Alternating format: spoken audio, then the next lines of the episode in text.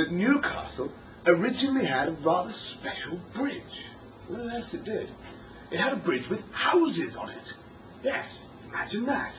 Both sides of the bridge had houses on, and it was so squashed that the houses used to overhang on the waterside edge. Hmm. Guess it made going to the loo a lot easier, though, eh? Didn't have to flush. Kind of did it itself, really, didn't it? Anyway, there are no bridges like this left in the country, apart from one place. If you're lucky enough to live there, in Bath. They still have houses on their bridge across the river.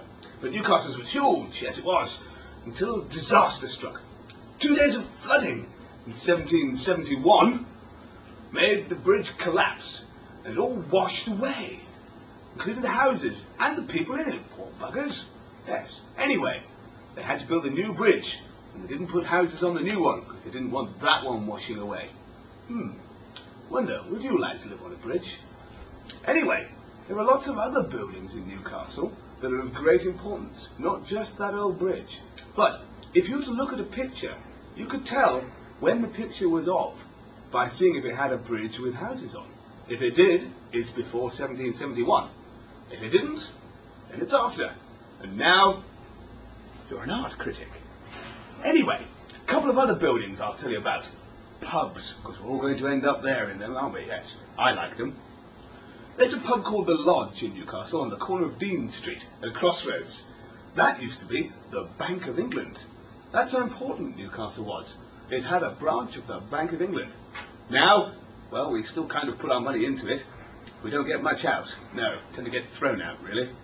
Um, there's a bridge on the quayside called the Cooperage. Now, I wonder if anybody's got a person in their class called Cooper. Because if they did, it tells you their job. You see, the cooperage was where they would make barrels to put beer in. So, is there a Mr. Cooper here today? Can you make barrels? I think not. There's another pub further along, the Bonded Warehouse down by the quayside. If you turn left of Broad Chare, then next to the law courts, you see the Bonded Warehouse. This was where they used to keep all the goods that people had brought in by ship that hadn't had tax paid on it. And you'd have to stay there under bond until the tax was paid, and only then could they take them out and sell them and do what they wanted with them. However, if you stand today where the bonded warehouse pub is, you can still see the archways for the gates and look upstream, yonder, to Byker. You can see a pub sat on the top of the hill called the Free Trade. Marvellous beer, I recommend it.